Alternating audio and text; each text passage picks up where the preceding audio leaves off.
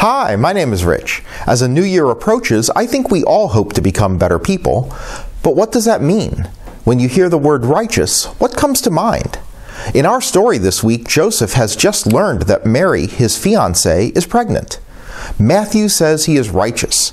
Joseph displays his righteousness by being compassionate toward Mary rather than fully exercising his rights. You see, the Greek word translated as righteous means to conform to the character of God.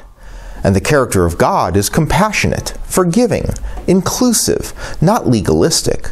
The law is to be interpreted in light of the character of God rather than deducing the character of God from the law. And how do we know what the character of God is? Jesus. Jesus was God incarnate. Jesus was God with us. Jesus showed us exactly who God is because Jesus is God. So often we try to understand God through the law rather than through the person of Jesus.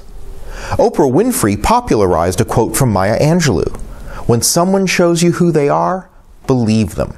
In Jesus, God showed us exactly who God is. We should believe that. And then we can understand that to grow in righteousness is to grow in conformity with the character of God, revealed to us in the person of Jesus. See you Sunday, and Merry Christmas.